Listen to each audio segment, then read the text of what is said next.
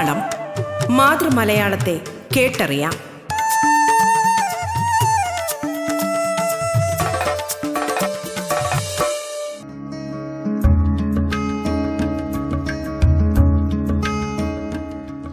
നമസ്കാരം പ്രിയ ശ്രോതാക്കളെ.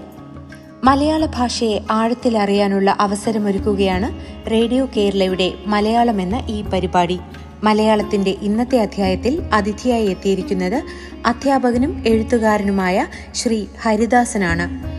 കവിത നോവൽ നിരൂപണം ചരിത്രം ബാലസാഹിത്യം നാടകം എന്നീ ശാഖകളിൽ സാഹിത്യരചനകൾ നടത്തിവരുന്നു ബാലഗീതങ്ങൾ വാക്കുകൾക്കൊരിടം ഭാഷാരാഷ്ട്രീയം വികസനം ചാന്നാർ സമരം മാറ്റത്തിന്റെ തീക്കാറ്റ് നവോത്ഥാന പ്രതിഭകൾ ശാസ്ത്രലോകത്തെ സൂപ്പർ സ്റ്റാറുകൾ ചങ്ങമ്പുഴയുടെ അൻപത് പ്രണയഗീതങ്ങൾ എഡിറ്റ് എന്നീ കൃതികൾ രചിച്ചു.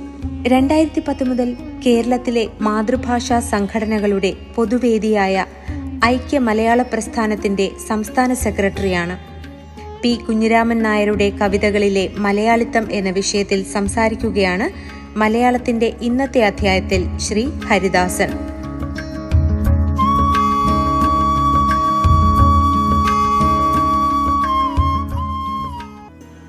പി കുഞ്ഞിരാമൻ നായർ കവിതയിലെ മലയാള സാന്നിധ്യം. പി കുഞ്ഞിരാമൻ നായർ എന്ന പേരിൽ തന്നെ കാണാം മലയാളിത്തത്തിന്റെ ഒരു ആഘോഷം. ആ മലയാളിത്തം കവിയുടെ രൂപത്തിലും ഭാവത്തിലും നിറഞ്ഞു നിൽക്കുന്നതായിരുന്നു. കവിതയിലോ അത് ഗദ്യമായാലും പദ്യരൂപത്തിലായാലും മലയാളിത്തം കരകവിഞ്ഞ് ഒഴുകുന്നത് കാണാം. അടിമുടി മലയാളിത്തമുള്ള കവിതകളാണ് പിയുടേത്. മലയാള സാഹിത്യത്തിലെ അനന്വയ പ്രതിഭാസമാണ് മഹാകവി പി.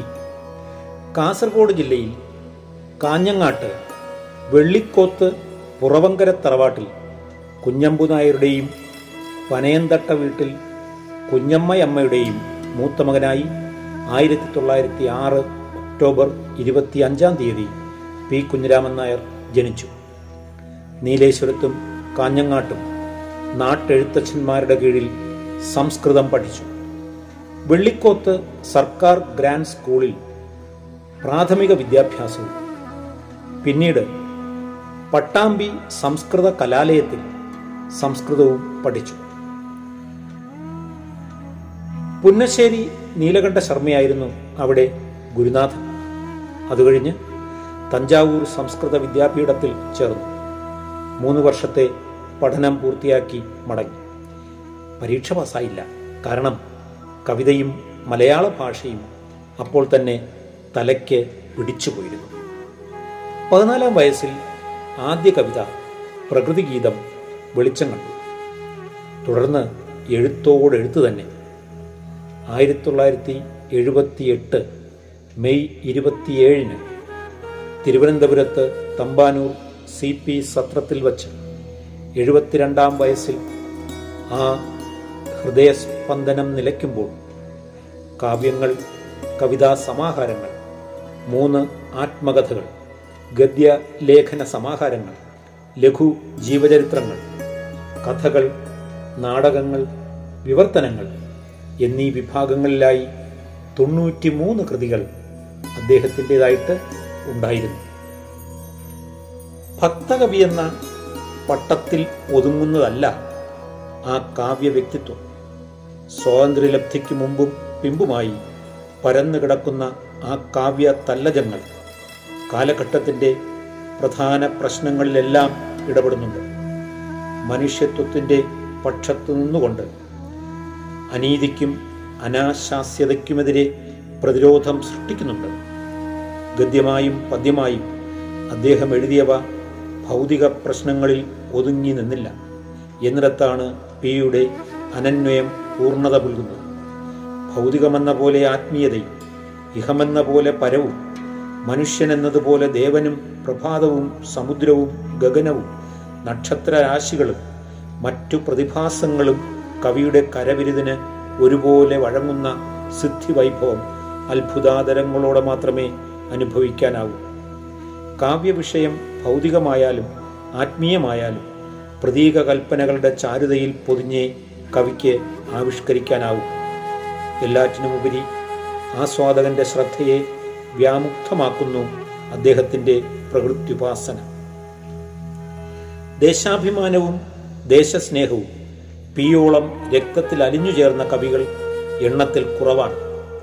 കേരളീയ പ്രകൃതിയുടെ പ്രതിരൂപങ്ങളാണ് പിയുടെ കവിതകളെല്ലാം തന്നെ. കവിയുടെ ദേശാഭിമാന ബോധത്തിന്റെ ഒരു കൈവഴിയാണ് മലയാള ഭാഷാ സ്നേഹം.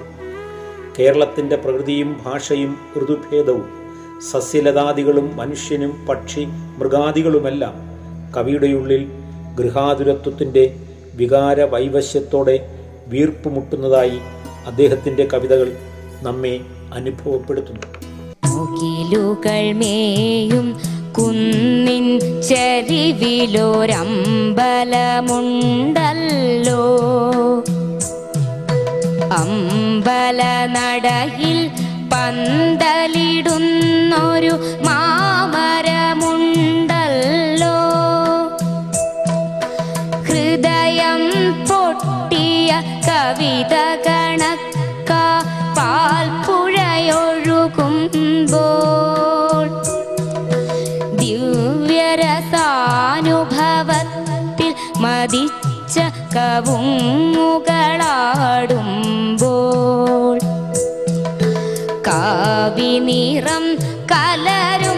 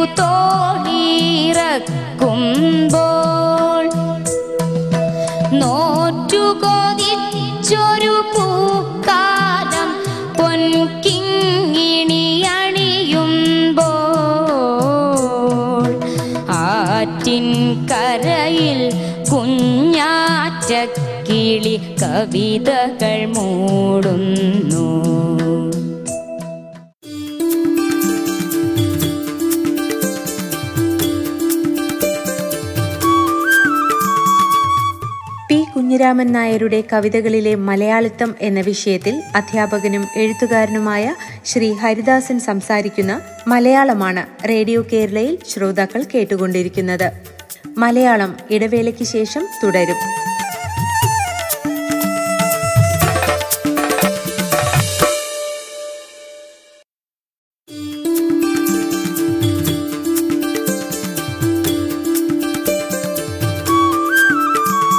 കേൾക്കാം മലയാളം.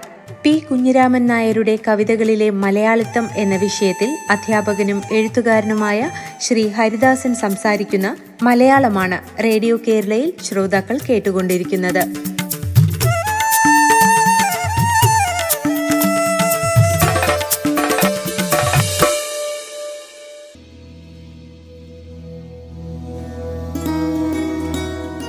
ദേശീയ സ്വാതന്ത്ര്യമെന്നാൽ മനുഷ്യന്റെ രാഷ്ട്രീയവും സാമ്പത്തികവുമായ സ്വാതന്ത്ര്യം എന്നതിലുപരി അവന്റെ മാനസികവും ബുദ്ധിപരവുമായ സ്വാതന്ത്ര്യമാണെന്ന് പി വിശ്വസിച്ചിരുന്നു. തികഞ്ഞ ഗാന്ധിഭക്തനായിരുന്ന മഹാകവി ഗാന്ധിവധത്തോടെ ഗാന്ധിസത്തിന്റെ ആന്തരസത്തയിൽ നിന്ന് ഭരണാധികാരികൾ ഒഴിഞ്ഞുമാറുന്ന കാഴ്ച കണ്ട് നിരാശനായി. സ്വച്ഛമാം പ്രജായത്ത വേഷവും അണിഞ്ഞെത്തി സ്വേച്ഛാധിപത്യം നിന്നു കലുതുള്ളിയിടും നാട്ടിൽ എന്ന് തിരിച്ചറിയാൻ കവിക്ക് അധികനാൾ വേണ്ടി വന്നില്ല. സ്വാതന്ത്ര്യം കിട്ടി നാലഞ്ച് കൊല്ലം കഴിഞ്ഞപ്പോൾ തന്നെ ഇന്ത്യൻ ഭരണകൂടം അവലംബിക്കുന്നത് ജനാധിപത്യ മാർഗമല്ല സ്വേച്ഛാധിപത്യത്തിന്റെ മാർഗമാണെന്ന് മനസ്സിലാക്കിയ കവി ഋഷി തുല്യമായ ക്രാന്തദർശിത്വം പുലർത്തുകയാണ് ഉണ്ടായത്. നഗ്നകേരളത്തിൽ കവിയുടെ കണ്ടെത്തൽ ഇങ്ങനെ സംശയരഹിതമായി തുടരുന്നു. മോചനം നേടി ഗാത്രമെങ്കിലും സംസ്കാരത്തിൻ ചേതന ദാസ്യോച്ഛിഷ്ടം അമൃതായുണ്ണും നാട്ടിൽ. തന്നുട കണ്ണിനല്ല പുതുതായി വാങ്ങും ശീമ കണ്ണടക്കത്രേ വിലയെന്നഭ്യസിക്കും നാട്ടിൽ.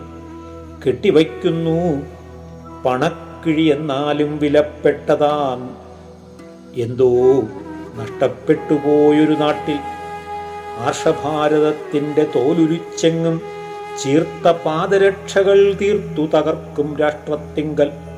സ്വാർത്ഥ ദുർഗന്ധി വേർപ്പു പെറ്റുണ്ടഭിനവ ജാതിയും മതങ്ങളും കടിക്കുമാ രാഷ്ട്രത്തിൽ. കാലിയും കർഷകനും കവിയും കണ്ണീർ മോന്തി വേലികൾ വിളതിന്നു ഞെളിയുമാ രാഷ്ട്രത്തിൽ. ഭീകരമുദ്യോഗസ്ഥ മേൽജാതി അവശമാം മൂകകോടിയെ തീണ്ടാതാട്ടിയോടിക്കും നാട്ടിൽ. ഇങ്ങനെ സ്വാതന്ത്ര്യലബ്ധിക്ക് ശേഷമുള്ള ഭാരതത്തിന്റെ കേരളത്തിന്റെ യഥാർത്ഥ മുഖം മൂടി പിച്ചിച്ചീന്തി തുറന്നുകാട്ടാൻ പി കെ കഴിഞ്ഞു.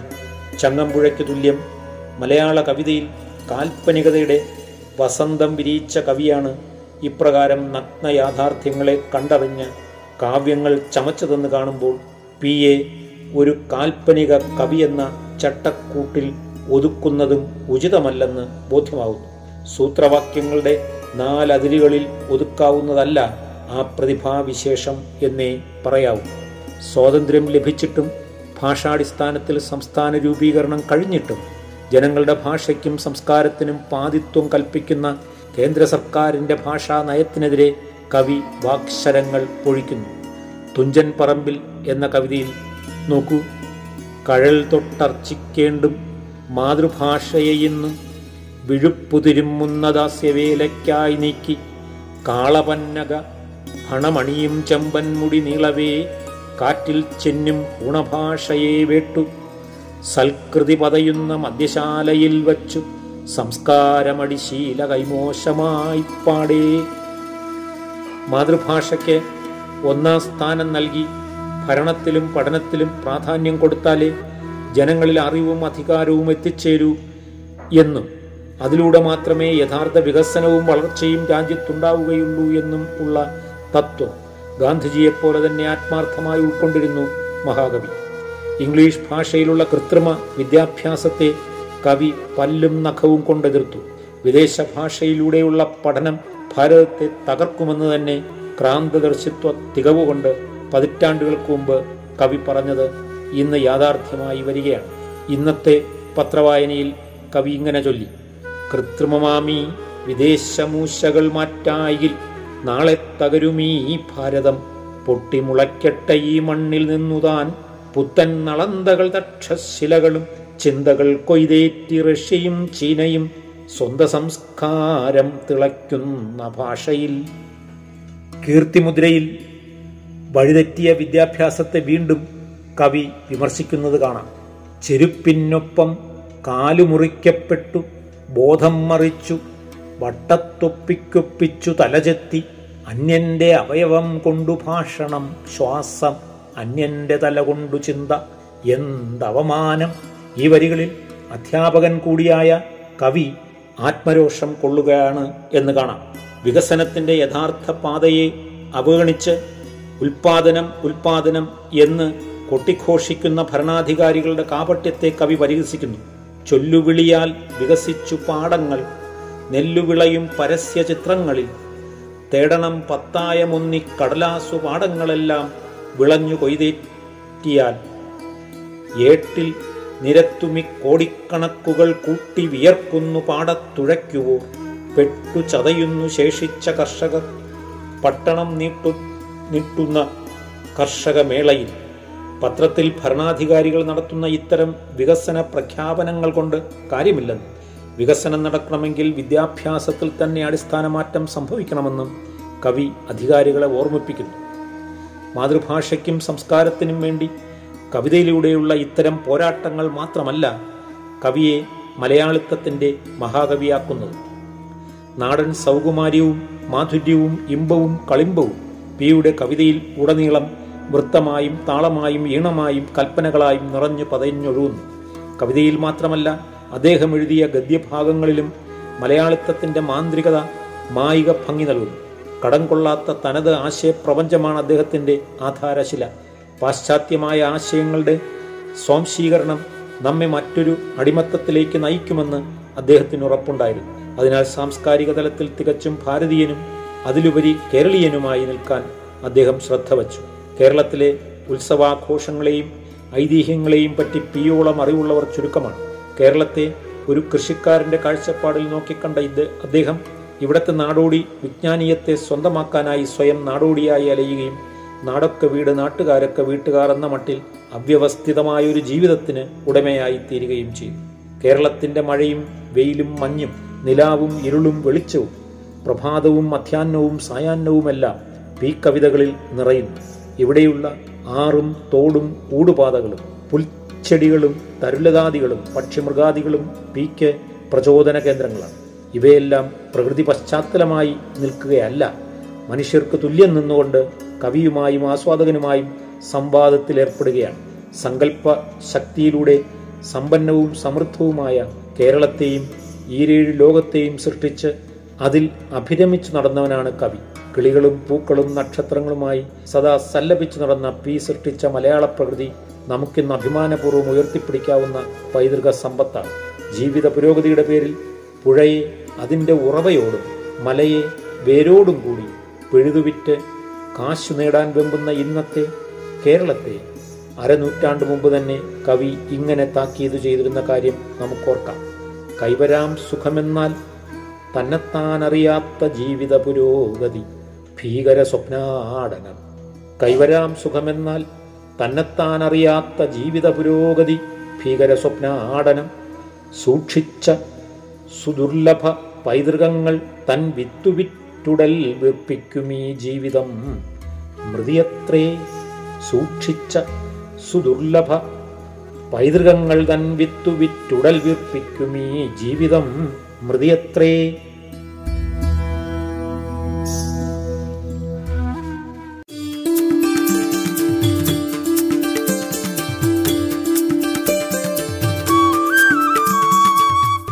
അധ്യാപകനും എഴുത്തുകാരനുമായ ശ്രീ ഹരിദാസൻ അതിഥിയായി എത്തിയ മലയാളത്തിന്റെ ഇന്നത്തെ അധ്യായം ഇവിടെ പൂർണമാകുന്നു. നമസ്കാരം.